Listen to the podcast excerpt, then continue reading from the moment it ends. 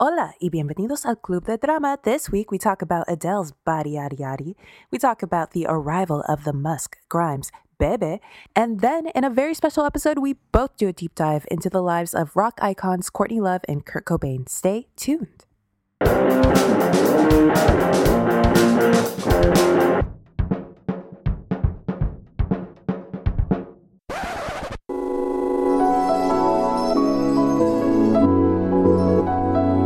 What up, fam? What up, fam?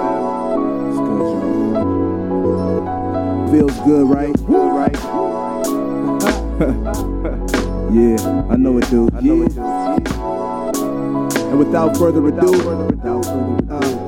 we broadcasting live from CA to MI. Okay, Thappad is a story of Amrita, whose seemingly perfect life is shattered when her husband slaps her once in a party.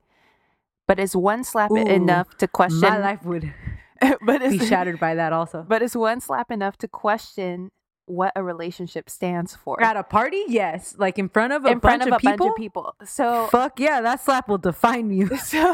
So I was like, oh, that's kind of interesting because I think we all know, or let me just speak for myself on this. Like I think I know what my response would be in that situation, and I know what I would tell my friends to do in that situation.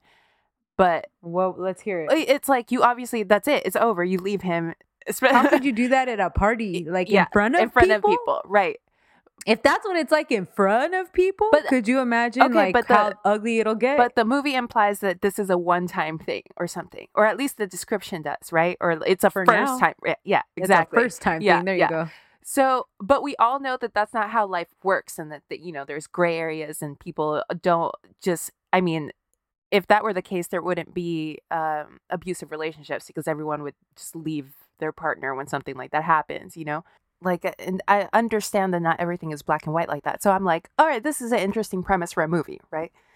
So very, very interesting. So I just turned it on. I knew we were going to start like in an hour. So I was like, let me turn this on real quick. And like the first like 15 minutes or maybe up to like 20 minutes, I was like, is this a comedy? Or like kind of light, and it was making me a little uncomfortable. I was like, I don't know. But then right before I had to stop to set up for the podcast, the slap happened. And let me tell you, this movie's going places. Really? What are you watching this on? Amazon Prime. Okay. I need what's it called again? Thappad.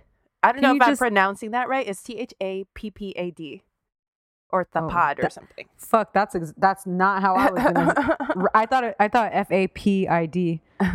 Hold on. So I'm going to finish it after we're done recording. Thappad. Interesting. I still haven't seen Bombshell because I just got on my my stuff to watch list. Yeah, I haven't seen Bombshell either. Is that anywhere? I don't think so. What else did I want to watch? Still haven't seen Little Women. Oh, it's good. It's Little Women. Mm-hmm. You know what I mean? Yeah. I haven't seen Jojo Rabbit. I still have that written on here. I was going to take it off because I was like, do I really need to watch this? But I mean, yeah, why not? Yeah. Yeah, that's what I have. I also have one of my friends, her husband's from Liverpool. Mm-hmm. So Liverpool. She they're huge Beatles fans. She told me to watch this movie, Film Stars Don't Die in Liverpool. Never heard of it. And I wrote it down on my list. I've been meaning to watch it. I think it's from the 70s. Mm. I watched over the last several days La Casa de las Flores, the new season. How do you like it? I wasn't super enjoying it. Not that it was bad or anything. It was fine. I just was like not into it. I wasn't like captivating to me, but then it picks up in the second half. Okay, well, that's how I felt about the second season. Yeah. Yeah, similar to that. It's kind of like dragging here. I think it does that thing where a lot of shows that I like do this, where as it goes on, you have to see, in order to create new storylines, they do different combinations of characters, you know, right. Like, or like you love to see the siblings together. And right. I mean, there's only so many stories you're going to get out of that. So you need to, mix it up and shit. Yeah. And it's like, but I don't want to see that. I want to see the people that I like.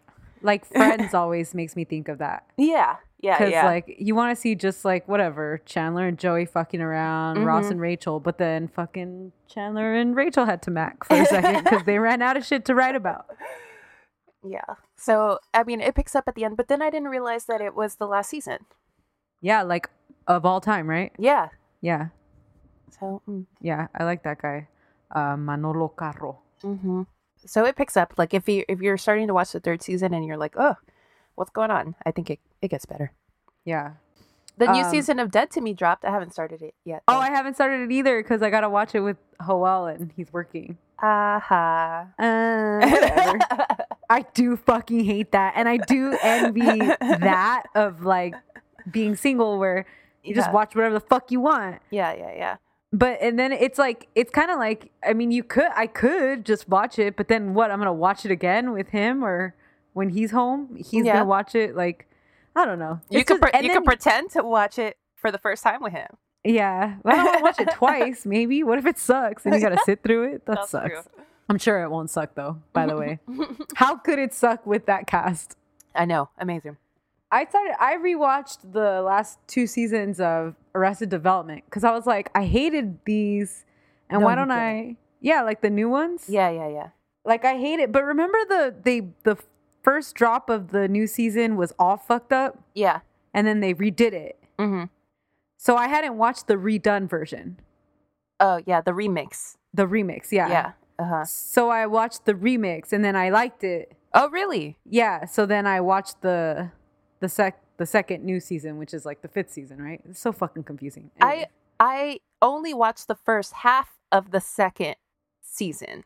Oh, okay. Of the second new season, because I was like, am I even enjoying this? Is it just ruining kind of the whole? Yeah, is it ruining the whole thing for me? You know? Yeah. So I never finished it, which is very rare for me. I almost always finish a show. I know, me too. Even if I'm hating it, I will. Yeah. Which I haven't. We talked about it, but now Homeland officially ended. I didn't. Oh, it did? Yeah, it did. I did stop watching Homeland. Yeah, I don't know if I'm ever gonna. Actually, I take back what I said about like I always finish it. No, I will break up with the show quick. If they kill off a character that I'm invested in, I'm so fucking mad. Downton Abbey did that to me. I stopped watching after fourth season. Whenever Michael and what's her face died, I stopped watching. Okay, so I think it's third season that I stopped watching. I think that's third season, yeah. Because he dies in the car crash in the season finale. Mm-hmm. And I was so fucking pissed, man. I was like, no. Well, I just saw today HBO Go. I got a notification on my phone that it was like the Downton Abbey movie. The Crawleys are back, and I was like, are they? Might have to watch that. But would you watch the movie or no? Because you would have to watch the. Do I have to? Probably not. No. Yeah. No, I'd watch the movie. Yeah. Fuck it. These beats are they're dying. Pretty old. They're like I think they're the first version of like this. Uh huh. So I mean, we've had them forever. But yeah, they're not working that as hot anymore.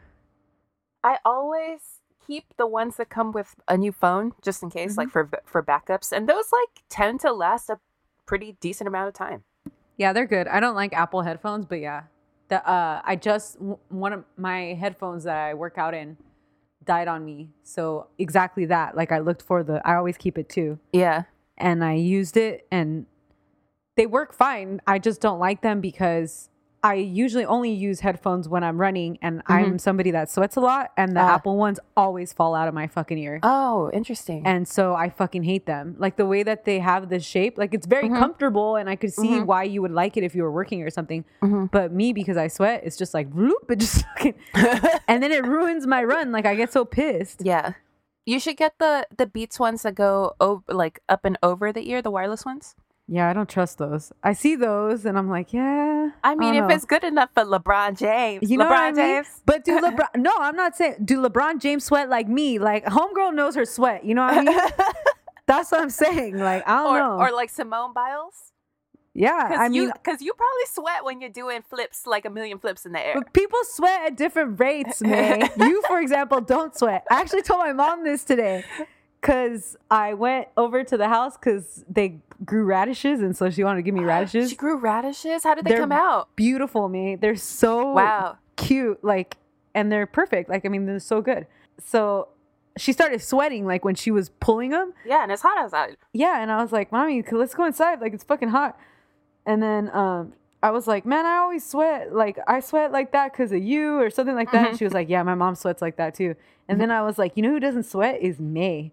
And I was like, Mommy, he entrado con la mea a una pinche sauna, ¿ok? Y no le sale el sudor. And she was like, ay, no, mija. It's true, dude. That's how the toxins stay inside. She was like, ay, no, qué feo. I was like, qué feo. It's feo that we fucking sweat like ridiculous. Can you see it? Oh, they came out so good. Aren't they so cute? Damn. Oh, that shit was bomb. 2 weeks ago, I planted huisquiles. And what? Yeah, and tell me why, like, they fucking are, like, just fucking growing. With like, what? Like, you got a pack of seeds or you used a huisquil? No, you just straight up put a huisquil in the ground. I looked it up on YouTube. I remembered that when I was a kid at our house, we had huisquiles growing in the backyard. My grandma planted them. And so I had some huisquiles just sitting on the counter and they started to sprout like a little thing. And I was telling my mom, like, wouldn't it be cool, like, to have huisquiles? And she was like, yeah, you know, it's fucking easy. Like, you just, like, plant them and they just start to grow. And I looked up a YouTube video and it was a dude just straight up, like, dug a hole, dropped the huisquil in the ground and, like, covered it. And so that's what I did, like, last week. And that shit is fucking growing, dude. Like, it's so fucking easy. Plant look like? Is it a bush or... No, it's like vines. You know where you could put it? It could cover your back fence. Because remember how you were saying... I hate that fence. Yeah. Yeah. It grows like that. I'm going to plant a huisquil and see what the fuck's up. Yeah, that shit is so fucking easy. And then... Huisquil is bomb. For our non-Central American listeners, huisquil is chayote squash? Yeah, chayote. Chayote in Mexico. And then just like squash. It's from the squash family. Yeah, it's squash adjacent. It's squash. Green. Yeah, it is a squash. Yeah. Type of squash. Yeah. But when I was a kid, we had the kind that was like spiky, and that one's bomb. That one's like, real bomb. But the one the one that I planted was just like a regular schmeg. Howell had never tried it until he started dating me and my mom, like, because we put it in our caldo de res. Yeah. Mm-hmm. Yeah, and his family doesn't. And he was like, what is this? Damn, Howell really leveled up when he started dating you. He sure did. You said it right there, man. That's the version of my fucking movie, Thappad, or whatever the fuck it was called. Level up, level up. Tiff just tweeted, Living Single is the best show ever made. I will fight you. Living Single is so good, and it holds up. It's so fucking good. I haven't seen that in a long ass time. I randomly started watching it recently, like during quarantine. That shit's funny, right? Yeah, that shit is so fucking funny. Yeah. Oh, I watched the new Natalie Wood documentary on HBO. Oh, you did? Okay. Yeah. I saw her, was it her daughter or granddaughter who said she asked? It's her daughter. That's the premise of the documentary, basically. Oh, okay. So go ahead. Natasha, she asked RJ, Robert Wagner, like, if he had anything to do with it. And like, he obviously says no. And she believes him because... That's basically her dad. Like, that's not her biological dad, but they grew up together as a family from the time she was, like, 2 years old. Right. So, yeah, anyway, she believes him. But, I mean, that's what I expect, I guess. That's not unexpected. Yeah. But I recommend the documentary. Okay. It's on HBO? Yeah. And it's just, like, it goes over Natalie's life, and she's just so fucking beautiful, and like you could see it's just like the hard work that she put into her whole career and stuff. Seriously. And Natasha looks just like her. Oh yeah, it's good. I wrote down a quote.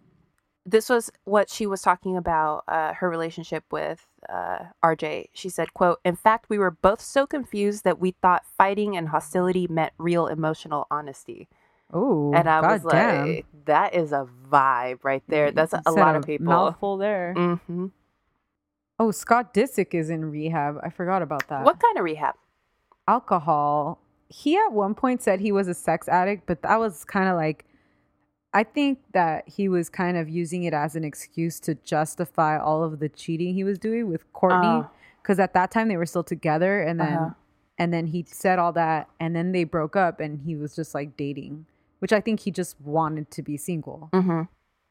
Not to like, I mean, I don't want to say that it's not true. Maybe he also is that, but that's just the way I saw it. Have they been together? How old is like their oldest child-ish? I don't know.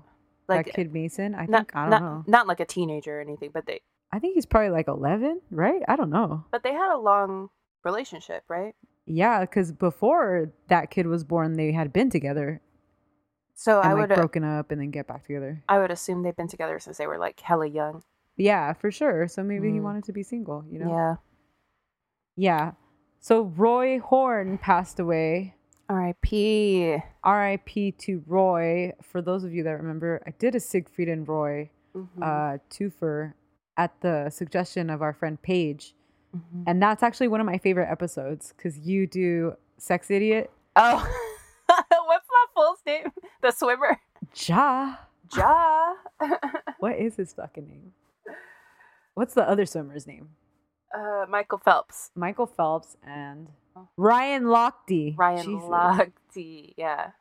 Oh, that's the same episode? Okay, that's funny. I'm going to go back and listen to that. That one's really funny. It's one of my favorite ones. Anyways. Roy passed away. Yeah, like such a fucking icon. Vegas icon. Yeah. Kind of like of another era now. Yeah, for sure. And I feel so bad. I hope Siegfried's okay. And I mean, that has to take a toll when someone who you've been attached to for damn near your whole lives at this point. Yeah, is gone. And somebody who went through something so hard and tragic and came out of the end of it, you know? Yeah, yeah. R.I.P. to him. Also R.I.P. to Little Richard. Tutti Frutti. That's so wild. Another icon. Super icon. Sorry. Mm-hmm. I got too loud right there. Just like Little Richard would. Just someone who I feel like we can barely begin to comprehend his influence on rock and roll and or culture anything. Yeah. And, yeah. Just dance and style, swag. Yeah. Yeah, just everything. Yeah. R.I.P. What a legend. He was almost 90 years old, huh? Yeah. He was like 88 or something. Mm-hmm. Yeah. Wow. There was a little thing that I talked to you about that was Amanda Palmer on her Patreon. Oh, yeah, man. So what happened? So Amanda Palmer of the Dresden Dolls, if you guys are goths at all, is married to Neil Gaiman, who's a writer, and they are like infamously problematic and like fucked up as a couple, kind of. Yeah. Anyway, she made the fact that she was divorcing him. She made it public on like the upper tier of her Patreon. So like if you paid Amanda Palmer like $15 this month, you would find out that she was divorcing Neil Gaiman before she told Neil Gaiman. That's insane, me. But it sounds about right though. Yeah, I mean, talk about dramatic. Fuck. That's good. You know which other one is good and I want to do a mini episode on it is the actress that divorced that businessman and then did the Christie's auction of all her jewelry. I had wrote it down the other day. I fucking love her, dude. She's so beautiful. She's beautiful. And every time I look her up, I always get stuck looking at pictures of her because I'm like, dear God. She's fucking beautiful. Ocean's 13 was Ellen Barkin. Ellen Barkin. There you go. Yeah. How old is she? Damn. 66 years old. Still looking amazing. Still could snatch a bitch. For real, though. That's what I'm talking about. Oh, I didn't know she was married to Gabriel Byrne. That's not the person that... No, it's not. The divorce, but yeah. I didn't know she was married to him. It's this guy, Ronald Perlman. Yeah, interesting. Who's an investor. Hmm. Yeah. That guy's been married a grip of times, too. He still got money? That's how you know he was fucking rich. That's what I'm talking about. How many divorces could you afford, baby? Because you know those low-level millionaires who can like lose it all after one divorce and shit. Yeah. Make sure if you only marrying for that kind of reason, make sure he could at least afford like 3 divorces, girl. Or be the first ex-wife, baby. There you go. There you go. How about our bitch Adele, though? Yeah. So, oh my God. Adele turned 32, which I didn't realize she was exactly the same age as us. Yeah. Not to give our age away. It always infuriates me that she's our age. Because anybody like our age is like so successful and shit. I'm like, fuck you. I just remember being just in awe of like her first album because we were 19. And the fact that she could spit that out when she was 19, Chasing Pavements is so good. Oh, God. If that was the only song she made, right, we would probably still be thinking about her. Mm-hmm. Anyways, so Adele posted a birthday post on her Instagram, and she fucking looks... I mean, she always looked great, but she lost a ton of weight. Yeah. She looks like a different person to me. I know. Like, it's almost... honestly, I don't know. Like, I'm like, who is this? I don't know how she manages to do this, that, like, we don't get images of her unless she... wants to, unless she probably doesn't go out that much. Yeah, maybe that's, and she's got a baby too, right? So yeah, like busy. What's her face, Megan Fox? I remember, like, another one, at the peak of her fame, you couldn't see her out or anything like that, and she said, like, because I don't go out, like my favorite, she said something funny, like my favorite part of LA is this one strip mall with like a Cheesecake Factory, it was like Olive Garden and one other place. She was like, those are the only places you're gonna see me at. Damn, where is that? Let's go. Know, right? And also, could Megan Fox be our friend? Because same, girl. That's why I feel like the people who, I mean, aside from like a Lady Gaga, who's like a biggest star in the world type thing, like the people who are like, oh, fame, I can't get away from all these people. I can't. Yes, you can. Yeah, you choose not to. So Adele, I'm not 1,000% that she looks better. Well, that's what I was gonna say. I don't want to like. I think she looks better with a little bit more weight on her. But we'll see, because I feel like we can't really see pictures of her. Yeah. Let's wait for like how she looks on the cover of her album, which I'm sure she's gonna look fucking snatched and gorgeous, because she's like, one of the all-time beauties. It's all filtered and shit. Like, come on, of course we're all gonna look good on the cover of our albums. Like, but okay, and also like when she comes out, like when she goes to the Grammys and shit. There you go. Yeah. That's what I would want to see. Yeah. So I'm gonna wait to pass judgment, but she lit the internet on fire, and there's been a lot of like think pieces about we don't want to like praise her too much. Right, like you don't want your praise to seem like she wasn't beautiful before she lost the weight. Right. But also, Adele was at an unhealthy weight. Yeah. Before, you know, so it's good that she lost some weight. Can't wait. I can't wait to see a real picture of her. Me too. Yeah. A real ass picture of her. And she was dating, what's his face? Skepta. I can't wait to hear the skr-pa-pa-pa on her next album. Ooh. I'm gonna live for that. Ooh, is that how you pronounce Elon Musk's and Grimes' baby's name? Oh my gosh, mate. I can't roll my eyes enough. This is some white nonsense. What the fuck is this? Okay, I don't have it written down. What is it? What is what? What is the name of their baby? You think... I can't. I just told you I don't know how to speak English. You think I can pronounce robot? Whatever the fuck that shit is. AX 17, right? I don't know. 27. AE. Oh, here it is. It's XAEA-12 Musk. This is the stupidest fucking thing. We're in a pandemic, sir. Can you stop acting a fool?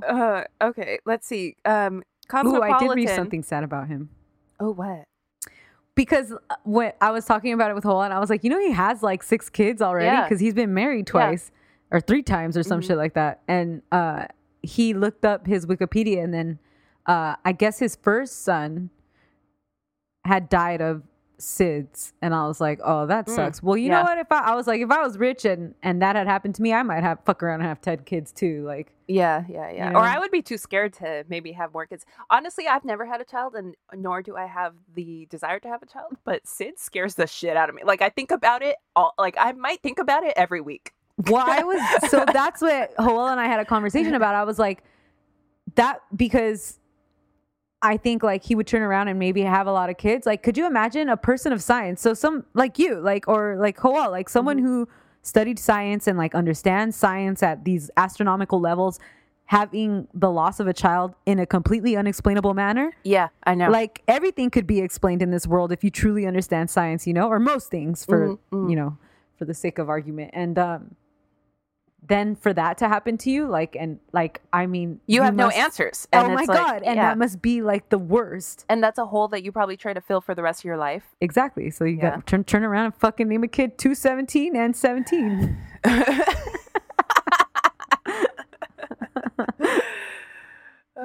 So someone said that they think it's pronounced ash. Poor ash. That sucks. Am I right? Oh, I was like, no, they didn't. They did that to the poor baby. It's true. You know that kid's going to grow up and be like, fuck you, Dad. I mean, it might be really funny if it's just pronounced like Fred. Oh, man. And then did you see her like little explanation about it? Yes. And she got part of it wrong and Elon corrected her and she was like, well, I have baby brain or some shit. She was like, well, fuck you. Elon Musk, man. Like, why did they do this? I don't know. He's been on one. Maybe he was on one. Now I kind of want to give him a pass. Maybe he was just like, all hormonal because he was gonna have the baby shit. But where's my bitch? Oh no, I'm not gonna call her my bitch because I don't fuck with her, but Amber Heard, you could have had a fucking, you fucking played yourself with that shit, bitch. You could have had a 102.7 Kiss FM ass baby. Your baby could have broke the internet with all that hype. No, but where you at? Nobody gives a shit. You know who could afford 3 fucking divorces? Hey. Elon Musk. You know who can't? Johnny Depp. You fucking played yourself. See, this is why white girls need brown friends.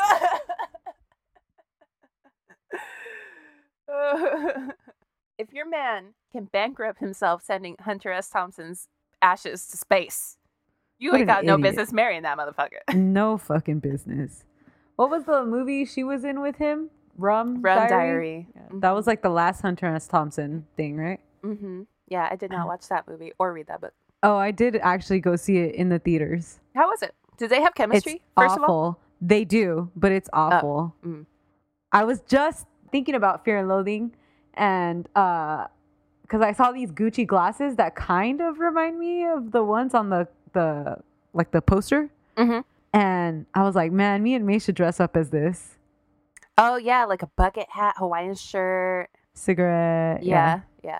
We should do it and take pictures. Yeah, that would be fun. It would be so sick. Thank you to everyone responding to who you think is a cool white man. Oh, yeah, that's been so fun, actually. Yeah, super fun. And thanks to Katie for that email. Oh, yeah, Katie Yeager. Shout out to you. We love you. She gave us a cool email about it was like her thesis on why Harrison Ford is cool. Mm-hmm. Yeah, and she might have convinced me. Katie, mm-hmm. Are you a lawyer too? Hey, let's open up a firm. Speaking of lawyers, you started watching Real Housewives of Beverly Hills this season? Oh, yeah. I finished I'm up to date on the season. Yeah. The part where Erica Jane starts crying on her husband's shoulders. Yeah. She's like, thank you. Yeah. Because he helped her get that contract for Roxy Hart or some shit. Yeah. Yeah. That was really funny. I bet he eats that shit up. Oh, yeah. He loves it. You could tell. You could tell. Like, he loves to, like, baby her, sort of. It's so weird because, but you know, Hef used to love that, too, mm-hmm. on I was going to say, Bunny on Real Housewives. What was it called? Bunny House. Girls Next Door. Girls Next Door, yeah. Mm-hmm. Yeah, that's such a weird thing, dynamic to me. Mm-hmm.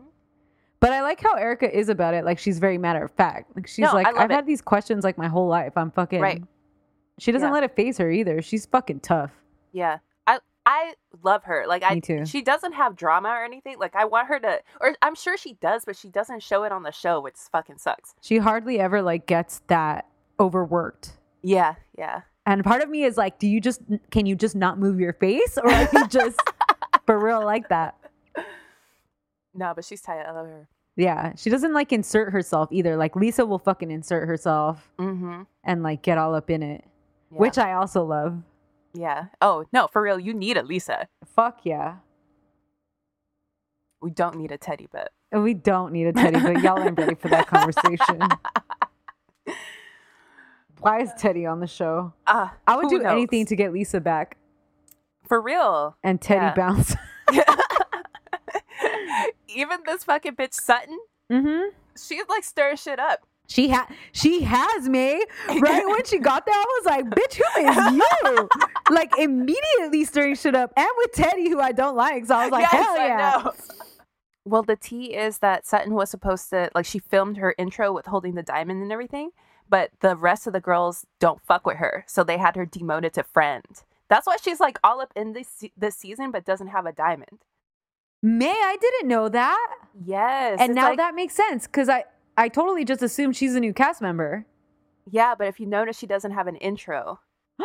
She does it. And Garcelle does. Garcelle does, yeah. Oh, I fuck with Garcelle so far. Garcelle's a queen, though. Yeah. She is such a queen. She's fucking Sir Bean. Yes. Yeah, but I'm liking, like, the vibe that... I mean, somebody's got to cause the drama. Oh, Sutton is causing drama. No, yeah. I'm here for... Keep her on the show. I don't like that bitch. And then, also, I noticed that there's... I don't know, the way the show's being produced this season, it seems like there's... like, the way it's edited and stuff, I think the subtext has become, like, more blatant. Like, it's in the forefront. Right. And it's interesting. I like it. Like, when... Lisa Rinna put on that tiara or whatever, and it was like, the crown is heavy, darling. Yeah. I was like, that was tight. That was tight too. Did you see Lisa Rinna call out the fucking college scandals too? She was like, yes. I hope you get into college because I'm not going to take a picture of you. Oh, you on a rowing machine? On a fucking rowing machine. Her daughter got all mad. She was like, Mom. She's probably friends with her. Like, I'm sure they know each other. They're like the same age and shit. Yeah, but Lisa don't give a fuck. Yeah. I know. I love Lisa. Yeah, me too. Dude, she's fucking great. I need her to change her hair though, because she looks so good. Like when she walked the runway for Kyle's show, and she had like that long ponytail. I think she looks so fucking good. Yeah, but I also do like, and it's also dated, and you're just kind of like, come on, like. Yeah. But also at this point, I do think it's kind of like it's her trademark. Yeah, so if she did it, it would be. Like, I'm sure we would be like, ooh, kind of hard to look at her or something. Maybe. Or, like, you wouldn't think it's Lisa Rinna or something. Like, remember when What's-Her-Face had that nose job? Felicity? Oh, Felicity? What's that show called? Wait, but the bitch from Felicity? Felicity got a nose job? Because I was going to say Jennifer Grey from Dirty Dancing. That's who I'm thinking of. Oh, not Felicity. Okay. No, Felicity cut her hair, remember? And it was, like, hella drama. Yeah. Okay, I'm getting my situations confused. That bitch has one of the all-time great heads of hair. Like, what is she doing? Felicity? Cutting her hair. Yes, Felicity. Yeah, I wanted to start watching that show because my brother always told me that it was good and, like, he loved it when it came out. I never watched it. But I did watch all of The Americans. Oh, you did? How do you like that? They're together, right? Yeah, they're together. I like that. Like, I think it's a bad show. If you think of it as a show about spies, it's bad. Mm-hmm. Or no, that's strong language. It's just not great. But if you think of it as a show about marriage, then it's great because they're like married and undercover spies. Right. Yeah, it's a very interesting dynamic, and the fact that they're together off screen, I think, adds another layer. I enjoy that show. Okay, interesting. Okay, wow, we have been talking. Many people over 30 probably never heard of Kurt Cobain, but for younger fans, his music captured the spirit of the difficult transition from youth to maturity. Hello, everyone. Welcome to the Drama Club. My name is Stephanie. And my name is May. This is the podcast about fantastic hair. Yep. Nose jobs, celebrities, biographies, drama, gossip. What's up? What up? Okay, so this is a 2-part episode. Yeah, a very special episode, I think. Very special. If you remember, 2 weeks ago, May did the story of Larry Flint. Mm-hmm. And she talked about Courtney Love because she plays Larry's wife in the show. Althea, yeah. And at that time when we were recording, May blurted out, I want to do a Courtney Love episode. And I was like, oh, yeah, you should. And she was like, it would be cool if we did Kurt and Courtney as a twofer. And I was like, well, let's do it in 2 weeks, baby, because... We got nothing else to plan for. It's true. So this week we're bringing you the stories of Kurt Cobain and Courtney Love. All right. Let's get into it because I feel like... It's going to be good. Yeah, I think it's going to be good too. It's got to be good. So I think for this, I kind of immersed myself in this more than I have in maybe ever for this podcast. I did too. And I was like, is this because this is like also the era of MTV where I grew up? Yeah. Like it's, I think it had something to do with that too. It was just like that nostalgia kind of. Yeah, I think so too. And also it's like, I think it's one of the benefits of us doing just one episode a week. Yeah. Where it's like, we don't have to like rush to finish a story. It's like, you can kind of sit with something longer than before. For sure. I got like crazy into Nirvana and I watched their Hole Unplugged, and it was not for the right. Yeah. It's not like I could write anything about it really. Like, yeah, that song was good. It's just because I was so into it. I had already been sort of like on a 90s kick when Fiona Apple's album dropped. Yeah. Yeah. And that then was a whole ass phenomena on Twitter. We didn't talk about it, but like it took over the internet. That shit was crazy. Yeah, she for sure broke the internet. And so after that album dropped, I started thinking about there are other artists that I think are challenging to listen to that I enjoy, like Bjork. I love Bjork, but I'm never like sitting in my car like right. you know, like yeah. So I had already sort of been on this thing. I was listening to like fucking Mobb Deep and shit. So I was like on my 90s shit. So happy to do Courtney. I watched her 2010 Behind the Music. Ooh. It's fucking great. Even though it's like that second wave of Behind the Music. Yeah. It has like the vibe of the early Behind the Musics. Okay. A documentary on the recording of her second solo album. Ton of MTV interviews from the 90s. Shout out to Kurt Loder. Oh my god, Kurt Loder, you fucking king for sure. I think it was his birthday this week because he was trending on Twitter. Yeah, that's so funny. And I watched the conspiracy documentary Soaked in Bleach. Oh, okay. Yeah, I'm not gonna get into the conspiracy stuff, but I don't like conspiracy stuff. Yeah, I mean, and anyway. And you know what's funny? Like, when somebody I know likes that, or if I meet somebody that likes that stuff, I immediately kind of like, well, I like hearing it, but I never but you don't like, believe it, right? Yeah, I never like buy into it. Yeah, because it's kind of interesting to see how someone could connect it like that and make it make sense. But do I believe that? Not necessarily. Right. Most of the time, no. So I watched all those things and like literally like half a dozen other things. I've been practically living with Courtney Love for the last 2 weeks. My brother, I owe you $3 for a Jordan documentary I bought on Prime. Go ahead and watch it. Go ahead. I know, bitch, it's my Prime. I thought he was going to be like, don't watch it. No, he's giving me permission to use my own Prime. So Courtney Michelle Harrison was born on July 9th, 1964 in San Francisco. It kind of trips me out that she's like kind of my parents' age because she seems so much younger. Yeah. Okay, and she was the ultimate child of the counterculture. But more on that in a second. Let's back up a little bit and talk about her ancestry because it's fucking crazy. Okay. Courtney's great-grandmother was this Cuban woman named Elise de Sola Fox. Interesting. Who was a Hollywood screenwriter in the 1930s. This is wild because not only was she a woman screenwriter, but a Latina at that, actually working as a screenwriter. So shout out to Elise for that. And shout out to our Latina sister, Courtney Love. I know, that's why I was like, interesting. Courtney Love, fuck with plátanos? Okay. Anyway, just like Ryan Lochte, another true, secret Cuban. Yeah. Damn. It's because Cubans are light-skinned. Mm-hmm. Mm-hmm. Anyway. That's another thing I kind of threw me off about that Indian movie that I was telling you about. I was like, why is everyone light-skinned in this movie? But they have that problem over there of like colorism. We're like the same as everyone. Everywhere. Fucking everywhere. Yeah. Yeah. It was weird. Anyway, Elise had a daughter with her husband, Paul, but rejected that baby. Her name was Paula at birth and took off. And so did Paul. So he left Paula in an orphanage.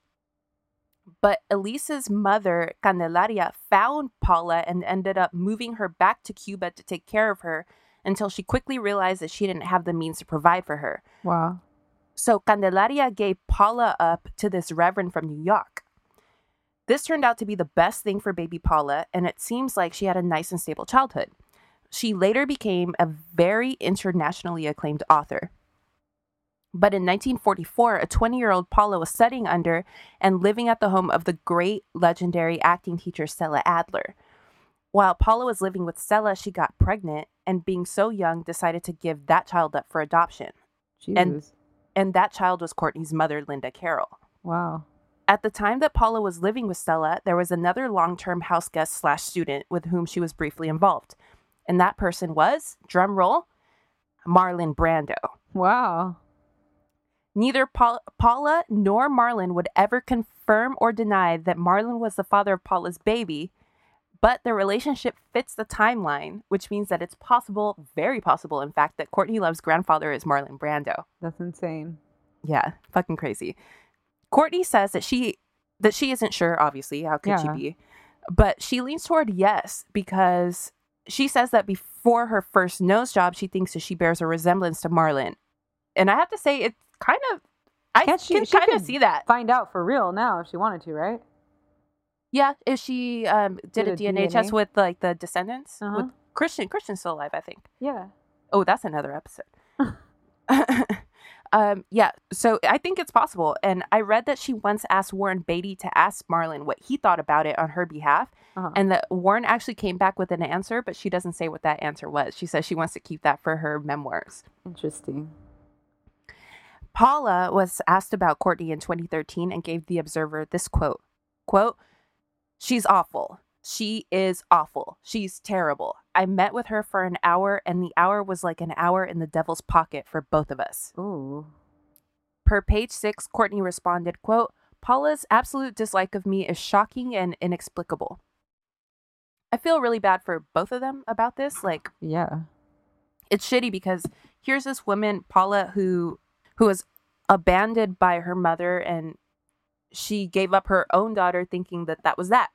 Yeah. And like that would be the end of the line of this relationship. But then her granddaughter ends up being this infamous icon who is admittedly difficult and has a slew of her own problems. And she's now tied to, like it or not, Courtney. Right. And it sucks for Courtney because at the end of the day, that's your grandmother. Yeah. And her grandma, who literally doesn't know her, was like, nah, fuck that bitch. Yeah. I don't fuck with her. And that probably hurt really, really bad. So I don't know. It's a bad situation. Yep. Okay, so Courtney's mom, Linda, is a famous psychotherapist and marriage counselor. So like the line of these women is fucking crazy. Right. At the time that Courtney was born, Linda was still finishing up her education though, so she wasn't famous yet. And Courtney's dad, Hank, was a publisher and manager for the Grateful Dead. Courtney's godfather is Phil Lesh of the Grateful Dead.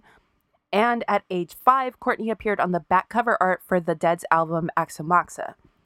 So hopefully that sets a scene for you about like the kind of people that we're dealing with in the 60s. Right. So Hank was an amateur acid maker, because of course he was. And in 1969, Linda left him after she alleged that he'd given baby Courtney LSD. Wow. This all ended up in the papers at that time because Linda's adoptive parents were this really prominent and wealthy Bay Area couple. So this was actually news. Mm-hmm.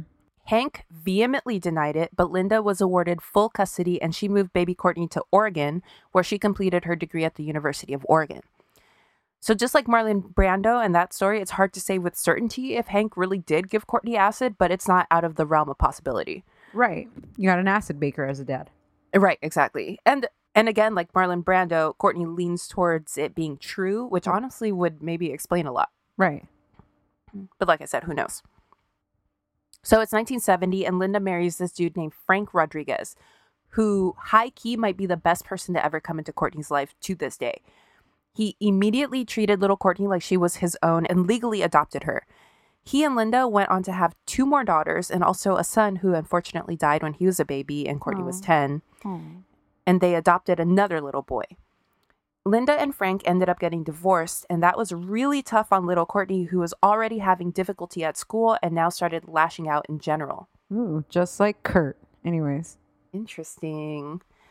Linda and Frank sent her to a psychologist when she was 9 who diagnosed her with being, quote, slightly schizoid. Whoa. Courtney correctly points out that not only is the diagnosis of, quote unquote, slightly schizoid, not a real thing. Yeah. But also schizoid personality disorder is usually diagnosed in early adulthood. So it would be very rare for a child, a 9-year-old, to receive that diagnosis, even if they did have like some symptoms. She also calls this man a pervert, although she doesn't go into details aside from saying that he kept pornography in his office. And her stepfather, Frank, actually backs her up on this and says that he was, quote, not a good man. So I literally shudder to think about what kind of damage this person did to a child who was already clearly troubled. Honestly, Courtney is probably on the spectrum, and if she just would have had the right care, I think she most likely would have thrived. Right. She's also really smart, too. So it's like, I don't know. It's like, I think about the way her life could have gone, and sad. It's sad. So Linda quickly found a new man, married him, and moved her and her kids to New Zealand, uprooting Courtney yet again, and popped a couple more kids out. Damn. Yeah, she's busy. This woman, Linda. Linda's a piece of work, actually. Yeah, she's got a shit ton of kids. Mm-hmm. And I'm no expert, but Courtney, she needed stability. Right. Obviously. And so all these moves and changes and shit, like, it's not doing anybody any favors. And things quickly went south for Courtney in New Zealand. And within a year, her mother just kind of washed her hands of her. Ooh. She got 8 other kids to worry about, so. True. And also, she comes from a line of women who left their children. Yeah, so it's like normal to her. Mm-hmm. Luckily, Frank was like, I love her. Send her here. I'll raise her. So Courtney went back to Portland, where she was raised by him and finally had some stability. Mm-hmm. This allowed her, for the first time, to immerse herself in stuff like art classes and acting classes, and she started to do really well. I don't know what it is about her, man, but I have, like, such a soft spot for her. It's like, I don't know. Because the universe did her wrong. Mm-hmm. And, like, she's so strong and talented and resilient. Yeah. You want to see her win. She's an underdog. Yeah. And it's like at every turn of the story, there's, like, something. And like, she surprises you. That's another huge thing, too. Yeah, like, maybe. I love somebody who, like, I don't know, just, like, surprises you, or just, like, you for think sure. You know, have them figured out, and then never mind. Yeah. You know? So she talks in her Behind the Music about how she felt like her mom didn't love her. Because right. Well, yeah. She abandoned her. Right. So. What kind of mom would right. do that if they love their child? Right. And it's not like she abandoned her, not like her grandmother, who's like, okay, maybe somebody can give this child a better life. It wasn't like that. She was just like, I'm done. Yeah. You know, like, this is too hard for me. Yeah. So she's like, there was no other conclusion for her but that she must be worthless. She must be unlovable. There must be something wrong with her. And that just, it breaks my heart, because she was just like a fucking kid. Yeah. God bless Frank and the people like him, dude. More on him later. At 14, Courtney was arrested for shoplifting a t-shirt, and there was drama, I think partially because she had that schizoid diagnosis on her record. So for some reason, I think they thought Frank wasn't equipped to take care of her, so they took her from him, and she was sent to juvie. Whoa. Yeah. And then after she finished her sentence in juvie, they put her in foster care, where she was repeatedly molested until she was able to get legally emancipated at 16. Oh, my God. She then starts stripping, obviously illegally, because she was still underage. Uh-huh. This is also why she was perfect in the role of Althea, because right. This is exactly Althea's story, basically. Yeah. So this is also when she started using the stage name Love while she was dancing. So she has a million jobs during this time, dancing, DJing at gay clubs, picking berries, you name it, all to support herself and to pay tuition at Portland State, where she was studying English and philosophy, all before the age 17. That's insane. Because she had no parent telling her go to college. Right, exactly. She's just going to college. And it wasn't a time back then where, like, that was a thing. Women went to college. It wasn't expected of her in any way, shape, or form. Women were expected to get married and settle down and stuff. Yeah. Well, I guess, I don't know. Are we still in the 60s or is it 70s now? It's late 70s now. Oh, okay. So it's not. I mean, like, a different era, but still. No, but you're right. There was no if she wanted to do that, cool. It was like the era where she could have done that or she could not. She could have, like, easily done whatever the fuck. Exactly. And she still chose. Yeah, exactly. And also she's just like, I think the way her mind works, I think that she's just like drawn to reading and history and higher stuff. Learning. And she just, yeah. By 18 in 1981, she got her trust fund because remember her adoptive grandparents were pretty wealthy. Uh-huh. And so she used that money to move to Ireland where her biological father was living so that she could go to Trinity College, which is awesome since she was into philosophy. Right. I'm not sure what happened there, though, because she left school after a year and moved to Liverpool to hang out with bands and sort of experience that scene for a little bit. In 1983, she then moved to Japan and later to Taiwan, where she worked again as a dancer. When she got back to the States, her focus shifted to music, and she tried to get a few bands off the ground in both Portland and San Francisco, but nothing quite worked out. She was briefly a singer for Faith No More. Do you remember that band? Yeah, wow. Anyway, they kicked her out because they wanted to have a male frontman instead. Mm. So then she moved to Minnesota for a little bit. Shout out to Minnesota, where her homegirl, Kat Balin, from the band Babes in Toyland, lived. She moved there to work as a concert promoter. Okay. So she was working in the industry, I guess, but like that's not what she really wanted. Right. So Kat says that one day Courtney told her, quote, "I'm going to go to LA, I'm going to get my face done, and I'm going to be famous." And then she did. So Courtney has a trust fund though, so that's why she's able to do a bunch of this shit. It was like not like a huge trust fund, right? But it was enough for her to make that initial move. I think she said the number. I want to say it was like $1,000 a month or something. It was like a lot back then. It was enough for her to move to Ireland and pay her tuition at Trinity, and then when she left school, it was enough to like finance her travels to Asia, and then that was it. Like I think she spent it at that point. Okay. So Courtney then decided to see if she could become an actress and get her career off the ground that way. She enrolled at the San Francisco Art Institute to study and actually got an audition for the role of Nancy in 1986's Sid and Nancy, which I think you talked about in the Sid and Nancy episode. Yeah. She didn't get the Nancy part, which I think would have been perfect for her. But yeah, it makes no fucking sense.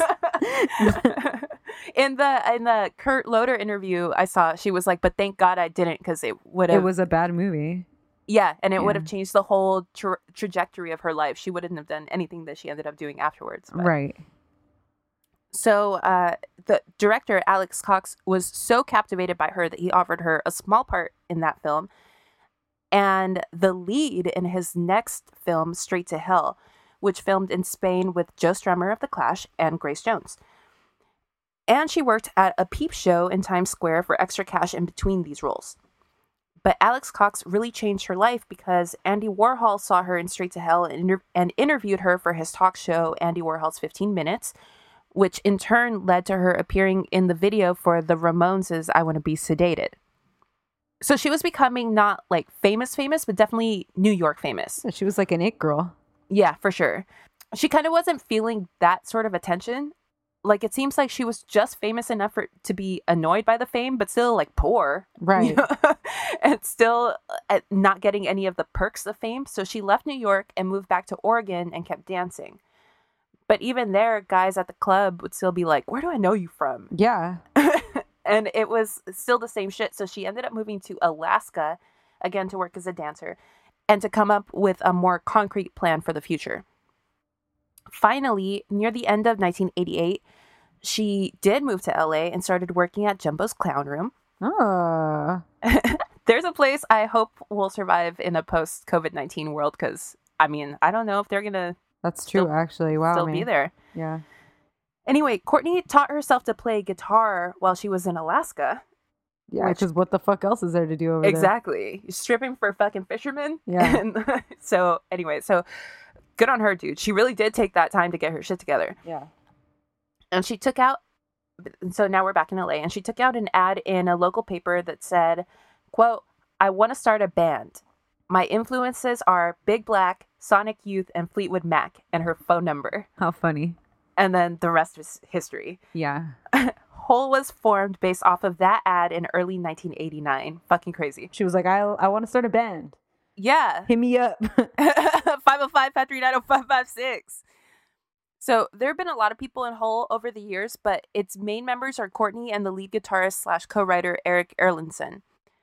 And the two of them just really fucking complimented each other from the jump. Yeah. Right before she put out the ad, Courtney was married to a dude from some fucking band for like 5 seconds.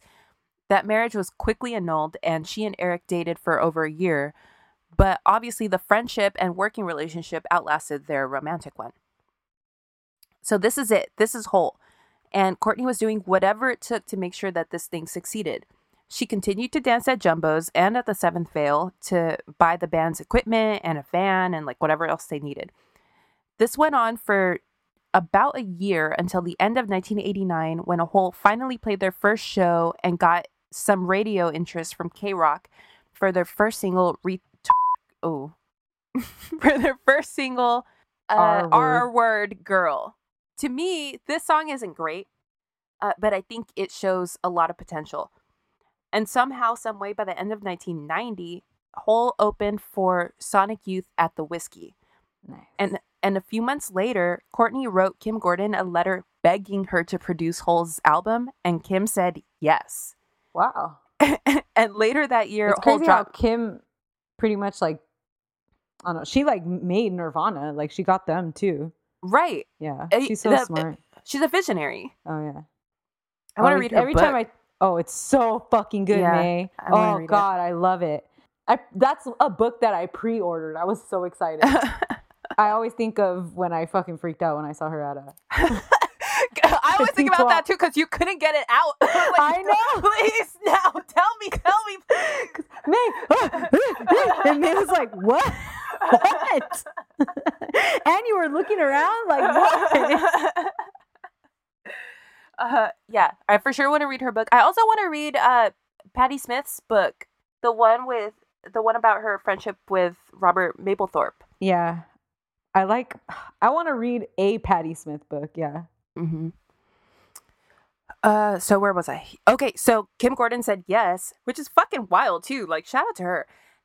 And later that year, Hole dropped their debut album, the critically acclaimed "Pretty on the Inside." Again, to me, I don't love this album, especially in hindsight. I think it's just compared to like what comes later. But I bet in 91 when there wasn't a whole lot of music like this out, it must have been like pretty fucking cool. Yeah. I mean, it definitely was because Hole became kind of buzzy indie darlings and toured with Mudhoney. And on the back of that, opened for the Smashing Pumpkins. Pumpkins the pumpkin one. And during that tour, Courtney dated Billy Corgan, and they were super hot and heavy for a minute.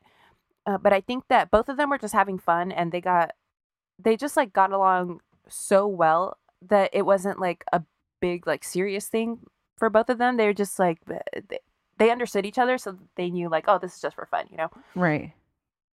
And even after they broke up, they remained really close friends even to this day.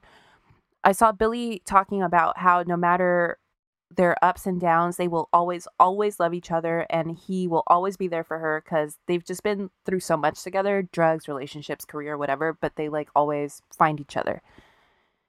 Another reason why it didn't work out was, of course, because Courtney met Kurt Cobain that same year. Hey. And on that note, I'm going to let Stephanie take over. Hand over the mic. Mm-hmm. Okay, so I'm going to talk about Kurt. Kurt is pretty famously from Washington. I think that's like kind of goes hand in hand with Kurt. Yeah, I never understood his accent, but then like I was watching like some documentary. It's like no, like James Franco. He talks like he's from Brooklyn or something. And I saw like some people that he grew up with, and they all talk like that. Mm-hmm. So I think that is an accent from up there. Okay. So Kurt was born in 1967 in Aberdeen, Washington, small-ass town. Mm-hmm. His mom was a waitress and his dad was a mechanic. And he had a sister that was born 3 years after him. Okay. Like pretty much every songwriter I've covered on here, he was very musically inclined very early on. He had a family that loved music. His parents loved jazz. His uncles were in bands and shit. Mm-hmm.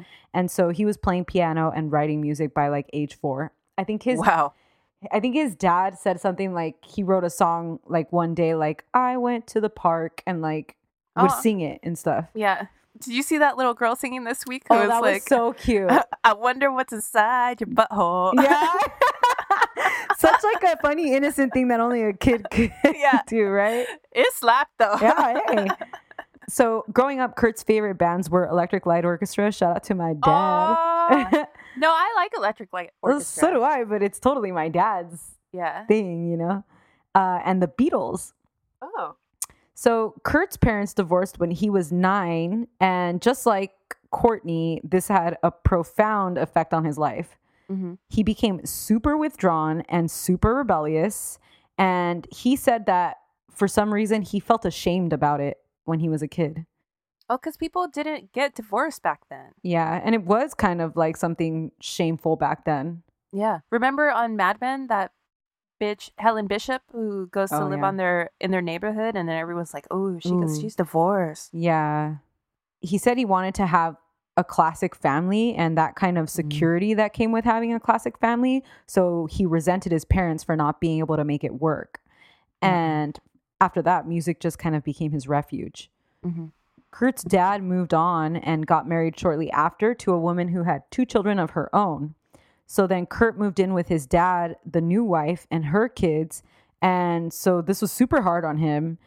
He gained a half brother, and at that point, his sister says, like, Kurt, you don't understand. Like, Kurt was the son. He was like the golden child of our family.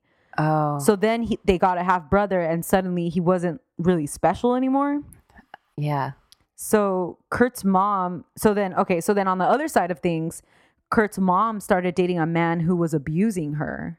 No. And so they were living with both parents, and his mom had one time gotten hospitalized for the guy had broke her arm. And what the fuck? Kurt had seen a bunch of this stuff go down, and he says that his mom always refused to press charges. Even the time that he broke her arm, she refused to press charges against him. So he's like, it's so hard as a kid to see your parent do this to themselves. Mm-hmm. And he's like just old enough to where he knows what it is, right? Because he's like, what, 11, 10, 11, 12? Yeah.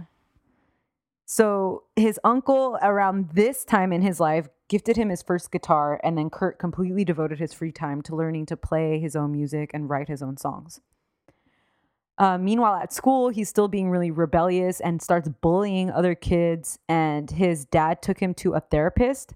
Mm-hmm. And his mother at that time signed over full custody to his dad, which was unprecedented. Like, that didn't happen back then. Right. But she was in a really bad place. And I think she was like, it's better that you guys stay with your dad. Okay. So Kurt's dad tried to push him into like sports and shit, but Kurt was not having it.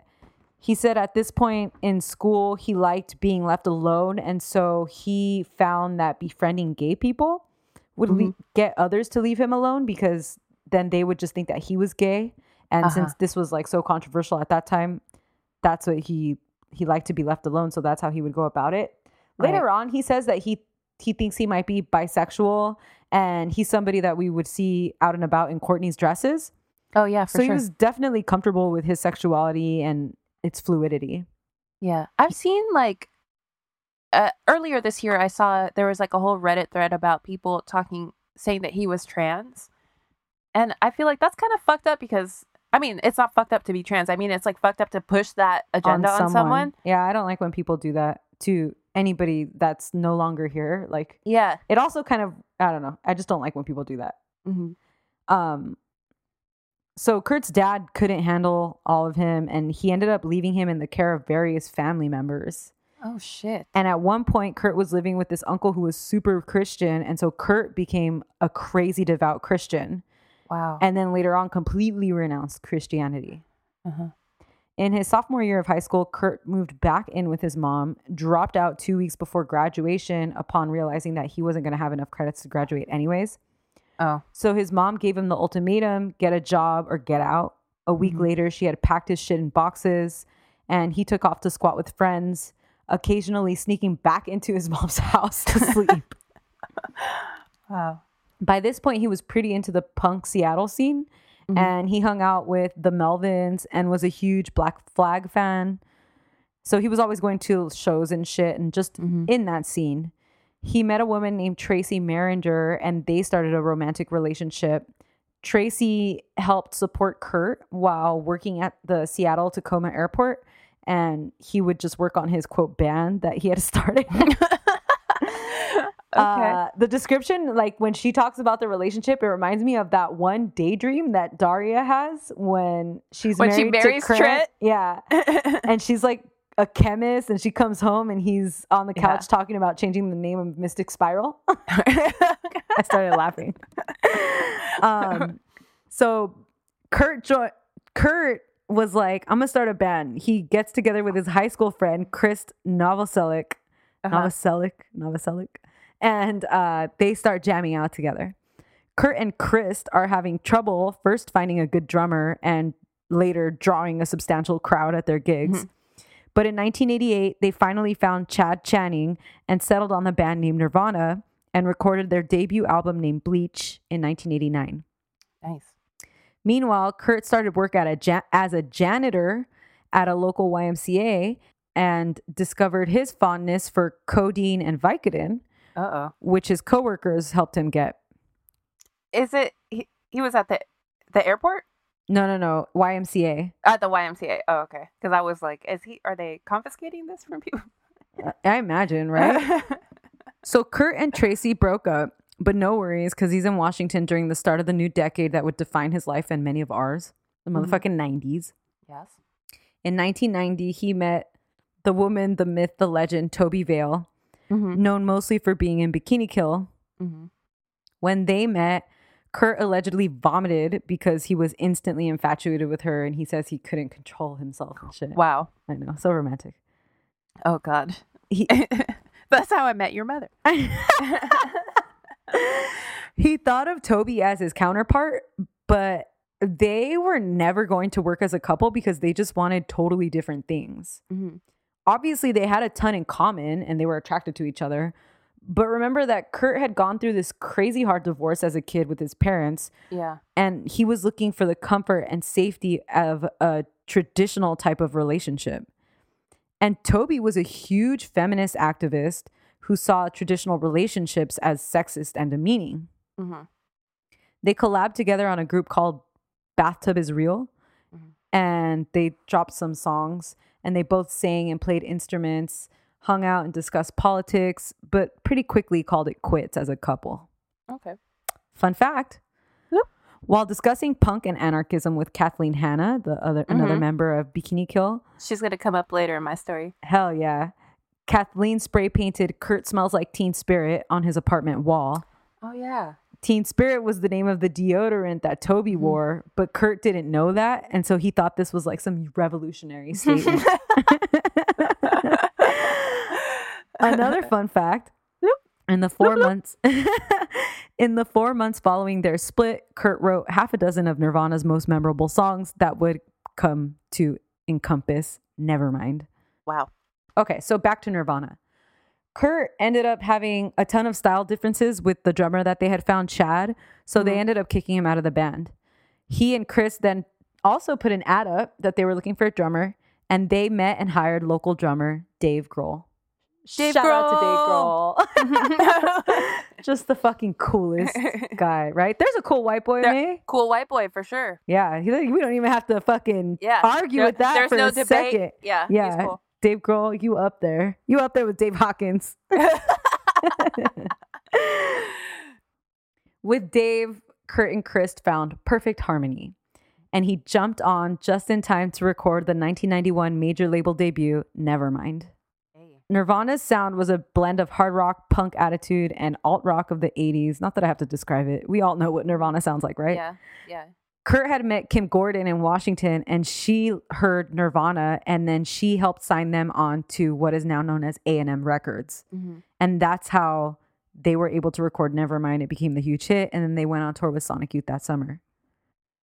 So everything is set in place for the inevitable bomb that would be Nirvana, the band, Yeah.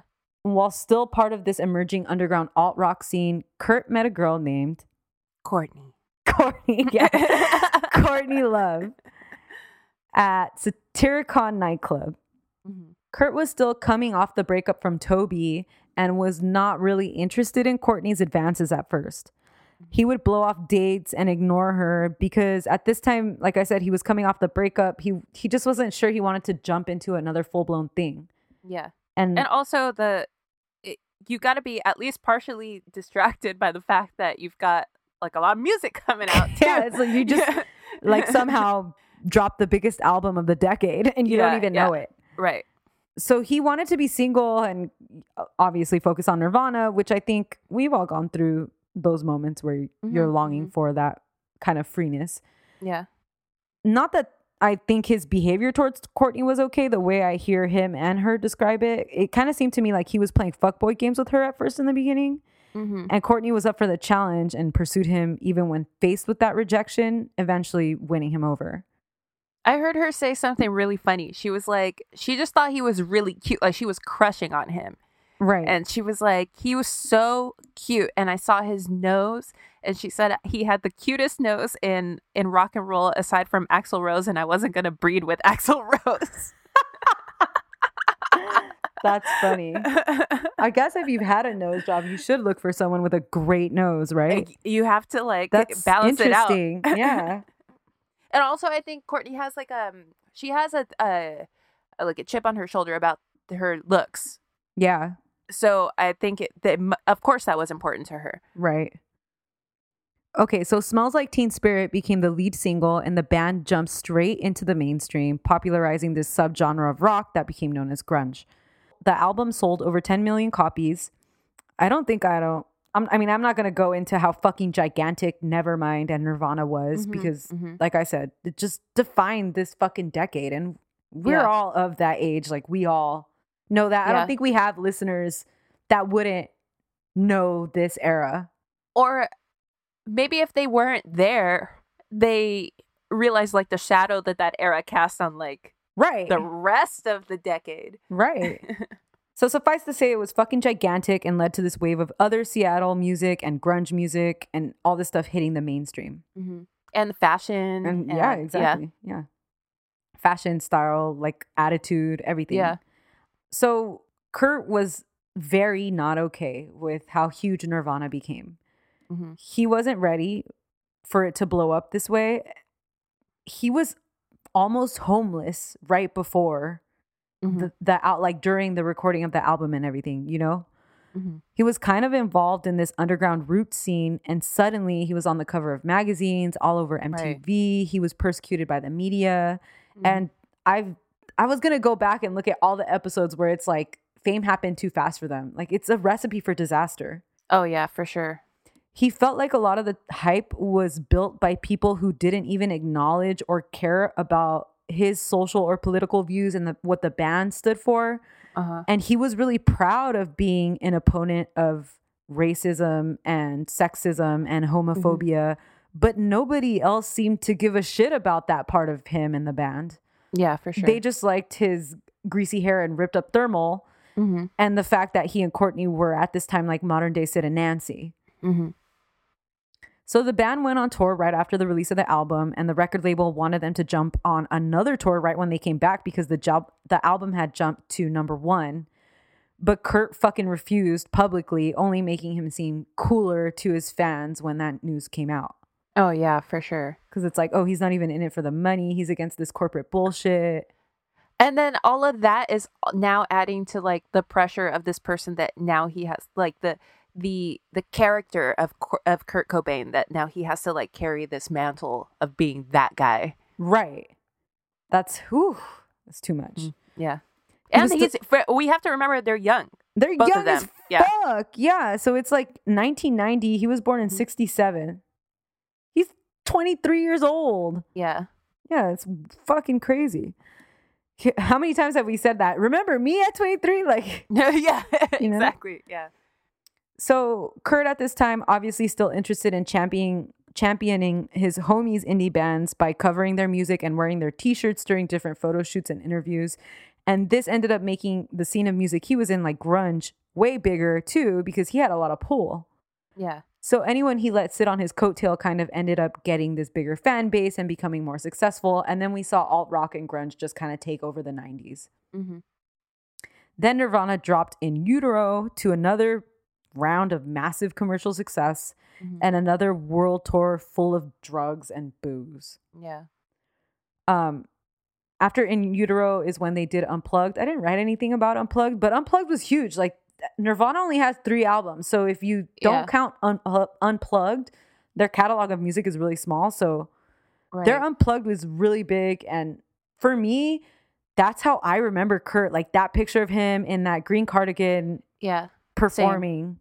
Because when we were kids, that was MTV and they would play it all the time. Yeah. I read this funny thing about their Unplugged, that Kurt had like a lot of problems playing his music acoustically. So his is not unplugged. His is totally. And when I rewatched it, I was like, oh my God, this is totally not acoustic. Yeah. All right. And that Unplugged is great. I listened to it. I didn't watch it. I should watch it. You should. It's so good. But I listened to it and I was like, did not remember that they don't really play any of their. They don't play any hits and they mostly play covers. Right. They mostly play clever. The only like hit is Come As You Are. Yeah. And that was like him throwing them a bone because he was fighting with MTV. Yeah. Anyways. Okay. So then Kurt and Courtney got married in Hawaii on February 24th, 1992, days after finishing Nirvana's Pacific Rim tour. Courtney famously wore a satin and lace dress once owned by Frances Farmer. And Kurt wore green pajamas because he had, quote, been too lazy to put on a tux. There were only 8 people in attendance, including Dave Grohl. She was pregnant, and Frances was born in August later that year. Kurt really loved Frances, and I think that he wanted to be a good dad. Yeah. Because he definitely, like I said, Kurt has this whole thing about him. Not thing, but like, what is that? Like, just this chip on his shoulder about he wants that family because of what he had gone through with his own family. And the expectations of just like anyone who grew up in that era, I think, to have that perfect white picket fence, cookie cutter shit. Yeah. A station wagon. Yeah. But this proved to be way too hard for him and Courtney. The media surrounded them as a couple all times, like whatever they did was like on the cover of shit because they were like typical rock stars, and you don't really get a rock star like that often anymore, especially not 2 of them right together. Yeah. And then more so, everything got heightened after Courtney famously gave an interview where she said she was still using heroin when she found out she was pregnant. I didn't say much about that because I figured you covered that drama. So that was September of 1992, and that was in Vanity Fair. Yeah, it was a story called "Strange Love," which I think you should read if you're interested in this couple. Which I figure listeners of this podcast probably are, and also fans of Vanity Fair, which you guys know we all are. Yeah. Right? So Courtney admitted in this interview that she used heroin while she was pregnant, which resulted in Frances being taken from the couple by Child Protective Services and primary custody given to Courtney's sister, Jamie. Right. Courtney subsequently clarified that while she did use heroin early in the pregnancy, as soon as she found out she was pregnant, she quit. Right. So she suggests that she was misquoted in Vanity Fair. Right. Like they made it seem like she was using, like her and Kurt were using. Yeah. But it was like, most like a lot of women who before they know they're pregnant maybe still have alcohol, you know, or smoke cigarettes or whatever. Yeah. Well, she was a heroin user, so maybe she did heroin, right? You know. Yeah. I don't know how you feel about Courtney, if you think that she's believable and like when she says stuff like this. I feel like I think Courtney is honest to a fault, except for about her use of drugs, about her addiction, which I think is normal. Right. So, yeah, I think that's what addicts do, right? Right. So I do kind of, I believe this because she seems just like Kurt. I think that she has this like desire to have this family and this child and have it be perfect. It's also funny to me, like you think of them and who they are, I don't know, as individuals and like their style and everything. And then it's mm-hmm. like they got married in Hawaii, you know, like there's something so traditional and corny about that. Quaint. Yeah. And it's like so off brand. And I actually love it because it's so honest and right. And people think that because you like certain things, like maybe that's a personality trait or you do certain things, but not necessarily, you know? Yeah, I know. Yeah, for some sure. Shit is just facades. I actually really like that they got married like that. I know, by themselves, basically. Yeah. Yeah. That's sweet. So like the last thing I have to say about their relationship together is that the public, who had already seriously vilified her at this point, rightfully lost their shit at like her for endangering her baby, and Courtney's reputation basically never recovered. Right. It's really shitty. Like she had the worst thing she could have said. It is the worst thing. Yeah. She could have said. What could be worse than that? Because she was already looked at, like people were already calling her like Yoko Ono, but worse or whatever. And then like on top of everything, this happens. Yeah. So go on. That's all I have. Okay. So also another thing with Kurt, which people always talk about, and I don't know if I believe, and Dave Grohl has said he doesn't know if he believes, but Kurt claimed that he had a chronic stomach condition, which caused him like excruciating pain. Uh-huh. And so I didn't know that Dave doesn't believe this. Yeah. So he says that this pushed his drug use because the pain caused him to self-medicate with everything, basically. Like like everything. He says weed, LSD, acid, alcohol. Like I'm sorry, but no. And Crohn's, a lot of right? Is it Crohn's that that's what they or, I mean, it's undiagnosed. It's undiagnosed. Like, yeah. So a lot of people in the band and like people that know him just say that he used to say that just to like kind of give himself justify? An excuse, or justify his own drug use. Yeah. But basically Kurt Cobain, looking back now and like revisiting his life and everything, revisit that. Why does that sound wrong? Revisiting his life in this concise way like I have for the episode. Yeah. He literally lived the most high-risk, unhealthy lifestyle I can fucking think of. Yeah, true. Including his depression. Mm-hmm. Kurt's family had a history of suicide and alcoholism. Mm. 2 of his uncles died by suicide. Wow. And Kurt just didn't use or didn't care to seek any resources to help him deal with all those emotional problems that he had. Yeah. Around 1986, Kurt began using heroin, and he used it sporadically until Nirvana blew up at the end of 1990. At this point, he was full-blown addicted. And Kurt would talk about it publicly and said that he feels like he was kind of determined to become an addict. Like he wasn't addicted at first, but then he was like kind of determined. So he used it several days in a row. What? That's just like just self-destructive. Exactly. Like he's just kind of like he sees the limit and he fucking pushes himself over it. Yeah. You know, he recognizes it. He knows he should stop. Right. But he's just like, nah. Courtney talks about using heroin in the 80s too, and it's like I don't think I don't get that vibe from her that she was determined to become an addict. I think she was just fucking partying because she was having a good time. Young. Yeah. You think you're indestructible, and she said it was like the cool thing to do. Like if you weren't doing heroin, you weren't fucking cool. Like in those circles. Imagine in that scene, of course, for sure. Kurt's drug use heavily affected the Nevermind tour. Mm-hmm. They were famously set to perform in SNL in 1992. By the way, you could see some promos of them with Charles Barkley, which is like the most awkward thing in the world. Mm-hmm. It's really cute. But you know how SNL does those photo sessions with the people and that are going to be on? Good. Yeah. Kurt fell asleep during the first round of photo sessions. God. So for a while, they were going to not do the episode. And it was like a whole fucking thing. Anyways, Kristen. Imagine Lorne Michaels. Oh my God. Kristen and Dave Grohl were fucking not having it. Like, they were getting tired of Kurt and his antics. And Dave is, like, Dave doesn't do anything, right? No. He's kind of sober, kind of, right? For the most part, you know? Yeah.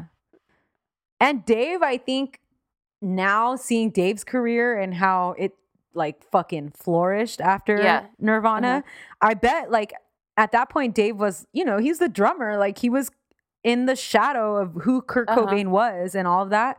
And so I bet he was like dying to break free. Right. Yeah. In July 1993, Kurt suffered an overdose of heroin while he was with Courtney. She injected him with naloxone instead of calling an ambulance. And then Kurt got a surge of energy and she threw him on stage to perform with Nirvana right after. This was like behind stage of a show. Yeah.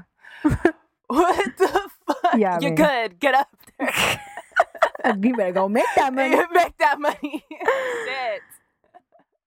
After a tour stop at Terminal Elms in Munich, Kurt was diagnosed with bronchitis and laryngitis. So now we're in March 1994. He was flown to Rome for medical treatment, where he was then joined by his wife, Courtney. The next morning, Courtney woke up and found that Kurt had overdosed on champagne and Rohypnol. Oh, God. He was rushed to the hospital where he was unconscious for the rest of the day. And then he stayed hospitalized for 5 days afterwards before finally being released and returned to Seattle with Courtney. Later, Courtney says this was his first suicide attempt, but that's not the way that it was diagnosed or treated at the time. Mm-hmm. So it just kind of went under the radar in the media and in their lives. Like, she didn't tell him to seek help, or she didn't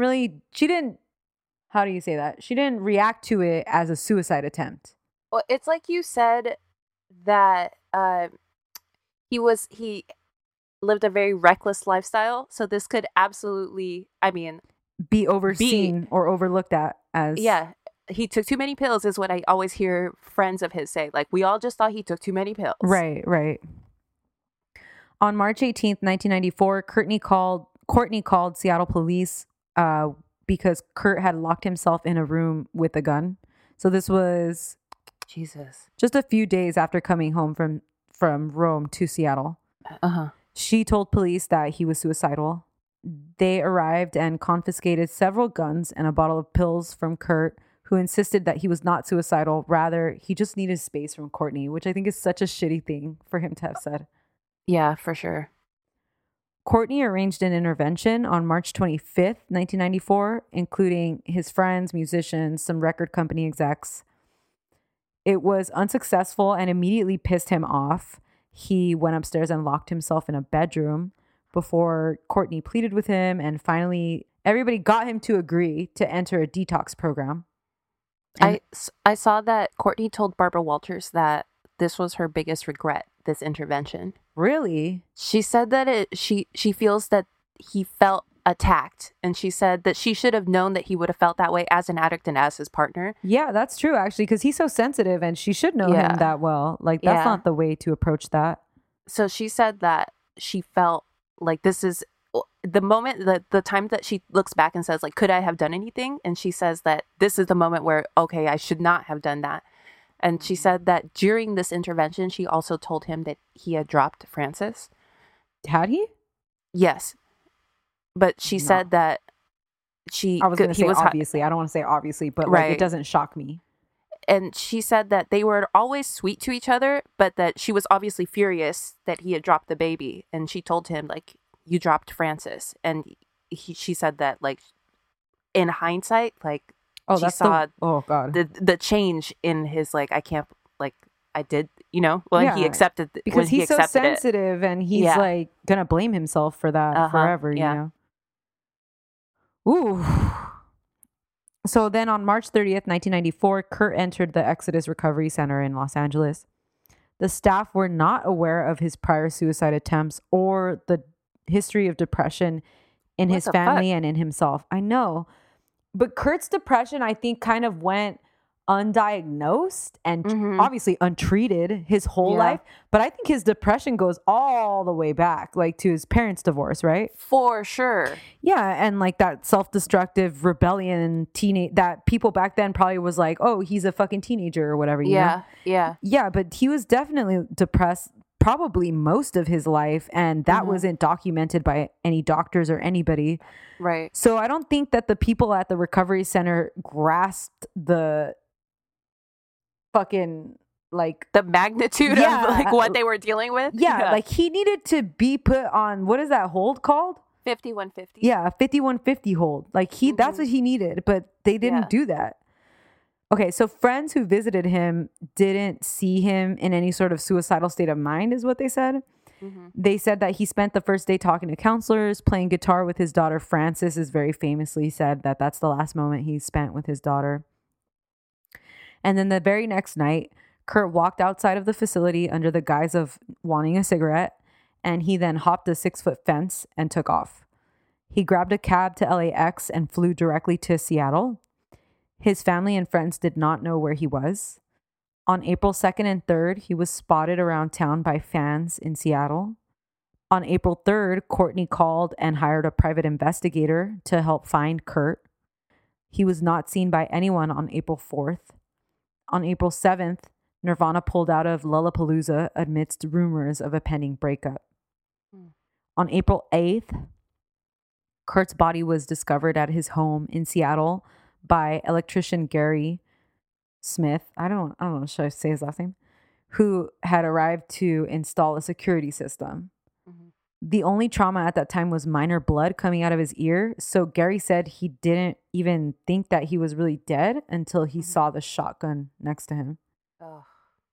They found a suicide note addressed to his imaginary friend Boda, and then one addressed to Courtney.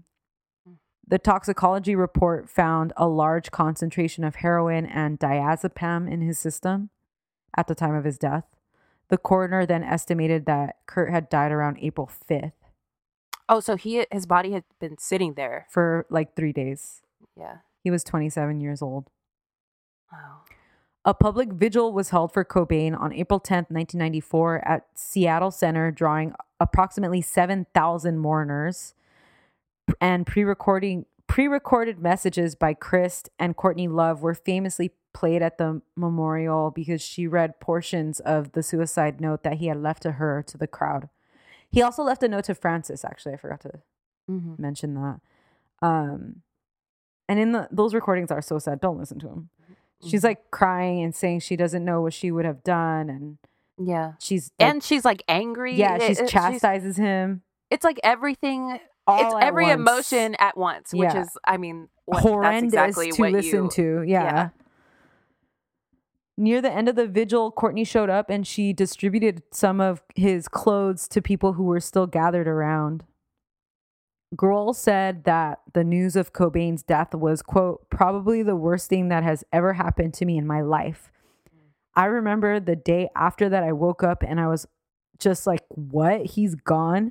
And I just felt like, okay, so I get to wake up today and have another day, and Kurt doesn't. I can't imagine what it feels like for the band members. Yeah, because that's your brother, basically. And nobody knows, like, the magnitude of Nirvana and everything. Nobody else knows what that feels like other than the two other guys. Yeah, so now one of them is gone, and you're like, where do I go from here? Yeah. That's another reason why I love Dave Grohl so much. What? Just like what he's been through? That he came out of those fucking... Yeah. For lack of a better word, ashes and like rose. For sure. Because he could have easily just drunk himself into oblivion or something or whatever. And lived off those royalties forever, you know? Like he didn't have to keep going, but he did. Mm-hmm. And amen. Kurt's final ceremony was arranged by his mother on May 31st, 1999. His daughter, Frances, scattered his ashes into McLean Creek in Olympia, Washington. Oh, that's where they lived, right? Yeah. Like Olympia. Yeah, R.I.P. Kurt Cobain. R.I.P. The most too young. Too young. One of the most influential and talented musicians in history. Yeah for sure. So fucking horrible. Oh. So I'll hand the mic back over to you. I'm gonna pick up a week after Kurt's death in April of 1994. All right. That's when Hole released their second album. Wow. The amazing, the iconic Live Through This. Yeah. Ugh. I have some thoughts / hot takes about Hole, I guess, because as a matter of personal preference, I like Hole more than Nirvana. Ooh. But I don't know if that's a hot take, because that's just personal preference. Right. Like, I listen to this album all the time, way more than Nevermind. But my hot take is that I would say that objectively, Live Through This is just as good as Nevermind. Wow, man, that's crazy interesting, because I would for sure be like, no, I definitely like Nirvana more than Hole. But now that you say that, I for sure listen to Live Through This more than Nevermind, because there's no skips on Live Through This, yeah, first of all. Yeah, and I've been listening to Nevermind, like I said, like the last week and a half since I've been working on this, and like, yeah, I've definitely listened to it more than ever, and probably Live Through This, I've done that before, just on my own. I think that the maybe because we're girls, not to... Yes, for sure, 1,000%. But I would say that the great songs on Live Through This are just as great as the great songs on Nevermind. Yeah, because I don't really fuck with Smells Like Teen Spirit. But I don't know if it's because it's so played out. It's played out, but it's a good song. It is, but is it as good as... Well, my favorite song is... well, one of my favorite Nirvana songs is Drain You. Oh, I love that song. Oh, baby, Sue. No, and his voice is... just amazing. It's like, it's great. Velvet. Yeah. It's so fucking good. Yeah. But I've definitely listened to Doll Parts more than I've ever listened to Smells Like Teen Spirit. Same. Yeah. Yeah, that's for sure. Interesting, man. Hot take. Damn.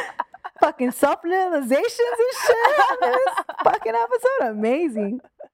I want to be the girl with the most cake. I mean...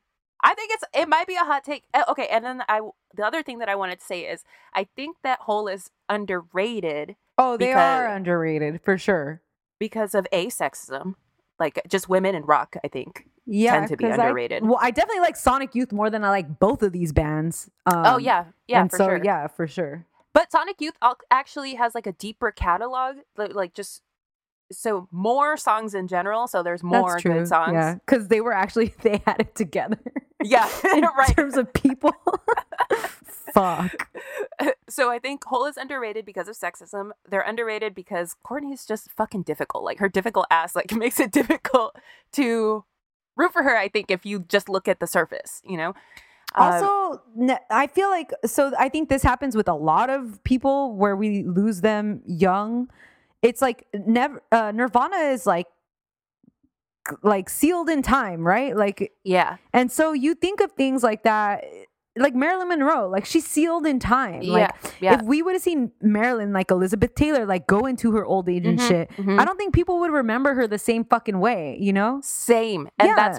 that's my third point. So that's the thing exactly about Nirvana. Like, you're always going to remember them just as fucking gigantic as the sun. Right. Yeah. Where you saw Hole fizzle out, so you remember that too. And it's like that because they're trapped in the amber rock, like in Jurassic Park. Exactly. Yeah.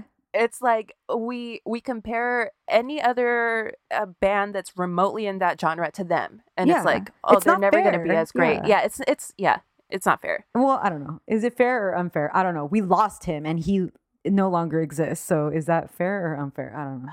I mean, I don't know. I think I'd rather still have him. But would you have rather had, like, I don't know, 7 other mediocre Nirvana albums? No, you know? No. I mean, but when it comes to that or death. Right. Yeah. Yeah. Sure. I choose life. I'd rather have. Well, okay. Let's see if you still feel that way when we hear more about Courtney's life. All right. Let's hear it. Anyway, so obviously Courtney was in a spiral after Kurt's death.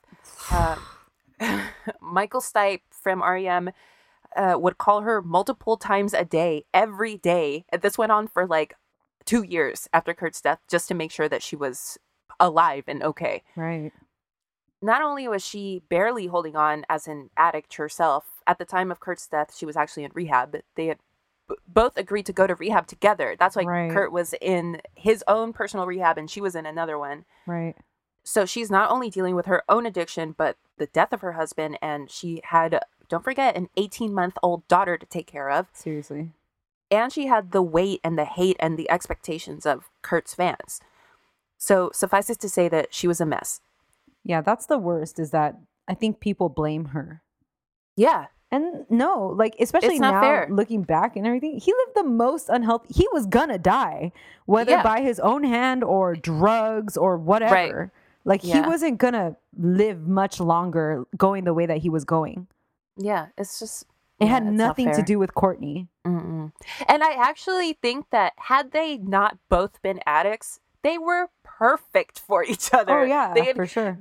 They had gone through such similar childhoods and had similar interests as far as intellectually and even just like the kind of music that they listened to. I think that they would have been great, but it's like this added layer of the codependency and it just like, it was a recipe for disaster.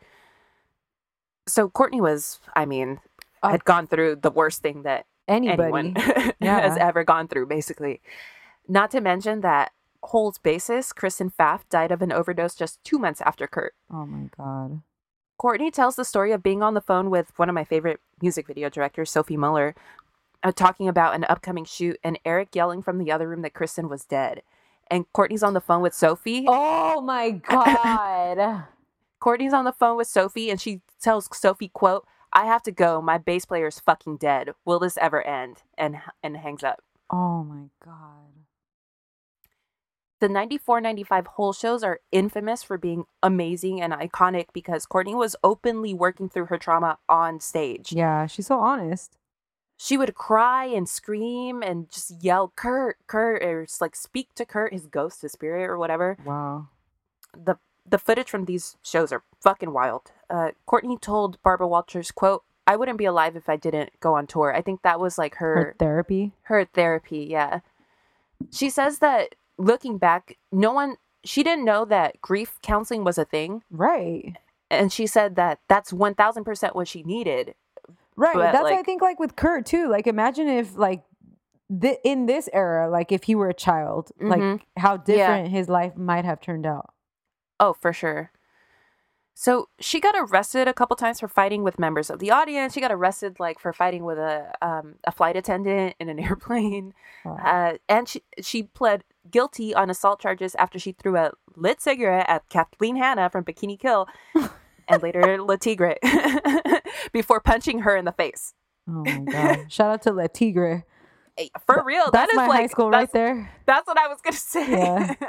I think I lost my virginity to Le Tigre. No, I know what you lost your virginity to. Shut up, man. We'll play it one day. It'll be like a Easter egg at the end of an episode. Oh my God. I didn't know that Kathleen was married to Ad Rock.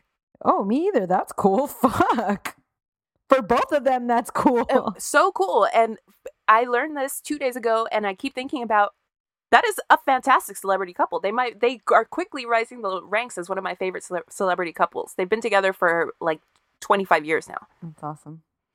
Anyway, Courtney says that she doesn't have very many memories from 94 to 95 because she was high on heroin and Rohypnol at the time.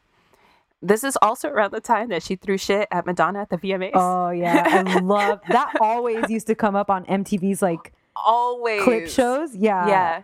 Like top 10 MTV moments. Clip shows anymore, guys. They're fucking up. I know. What the fuck?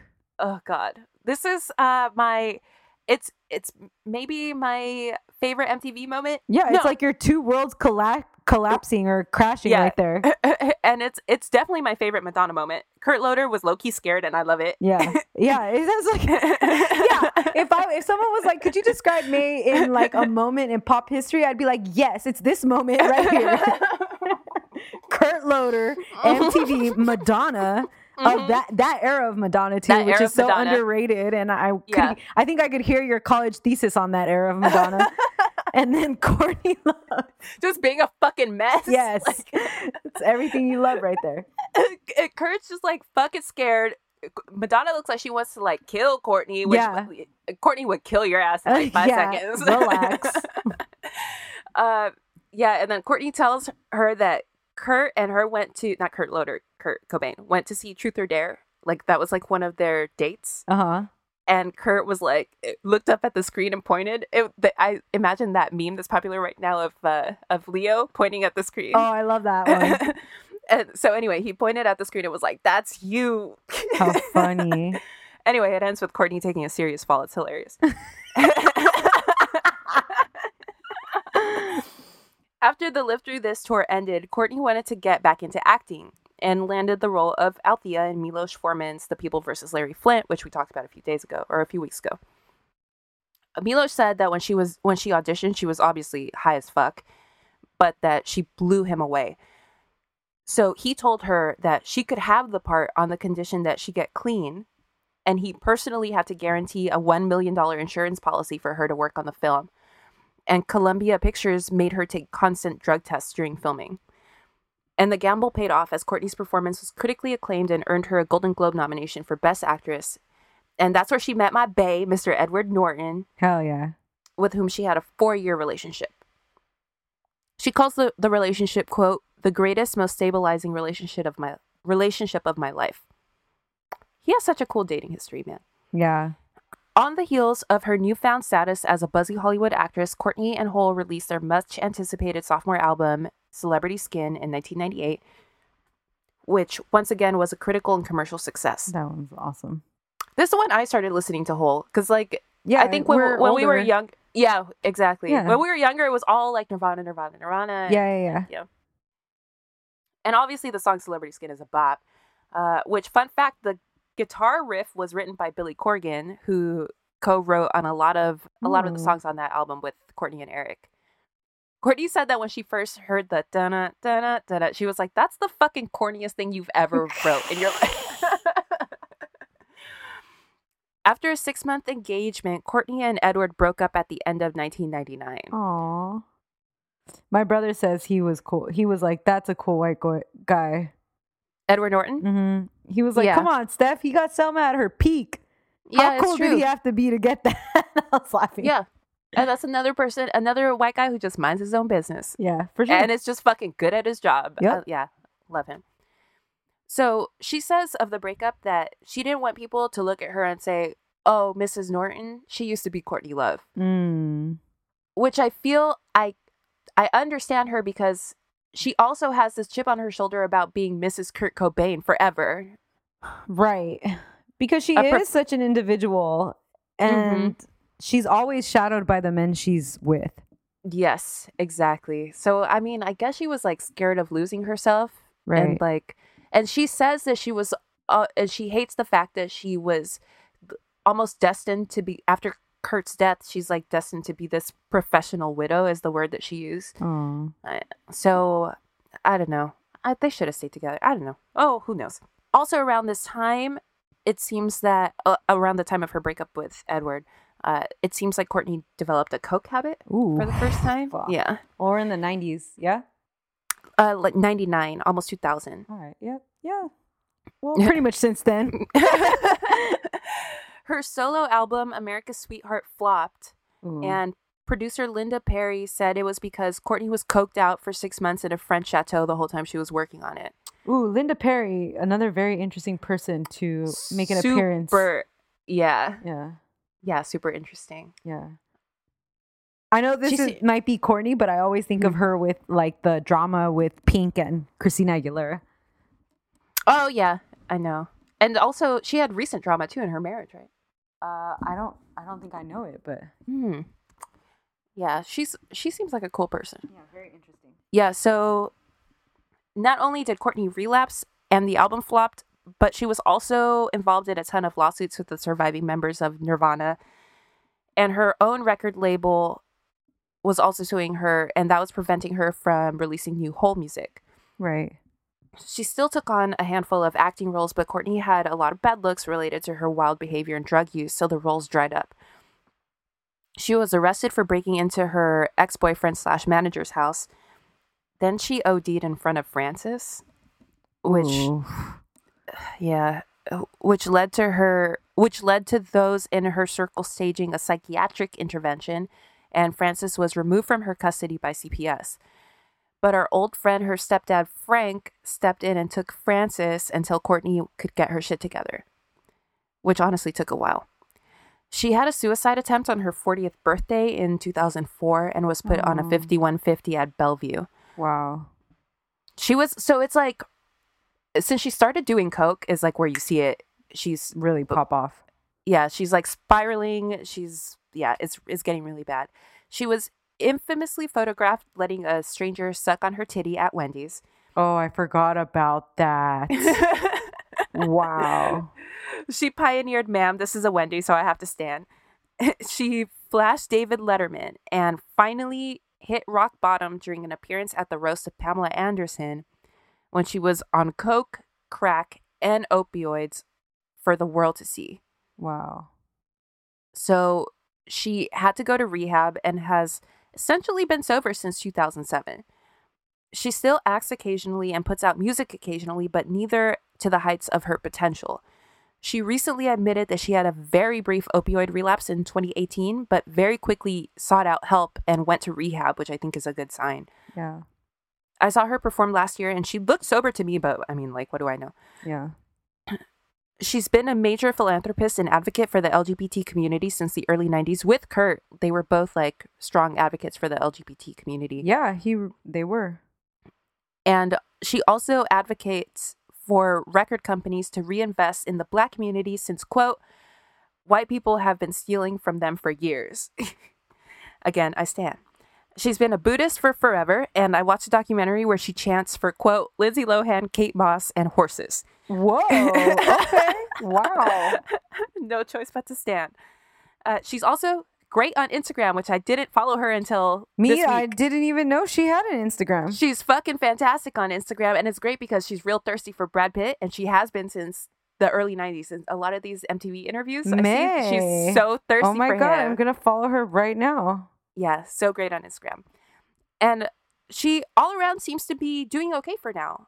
And her relationship with Frances seems fine for now, too. Good. So I wish them both the best. And that's the story of Courtney Love and Kurt Cobain. Hey. Hey, you guys got 2 for 1. Hey, baby. I think people are really going to wrap their minds around our age. Yeah, seriously, right? That was a dead giveaway. I did say it because I said Adele's birthday, but as if the episode wouldn't have also. But I mean the vibes, I think, of like not only are the age of our number, but like the culture around like the when how we grew up and stuff. Yeah, sure. Yeah. Aww. Well, guys, I'm drunk. Thank you for listening to the Drama Club. Hit us up on Instagram and Twitter at Drama Club Pod and on the website dramaclubpod.com. On the hotline, 505-539-0556 at our P.O. Box, P.O. Box number 27433 LACA 90027. Leave us a tip on our website, on the tip jar. And leave us a review wherever you listen to podcasts. And We'll catch you on Thursday with a brand new Afternoon Delay episode. Bye. Bye. However, whatever with your helmet.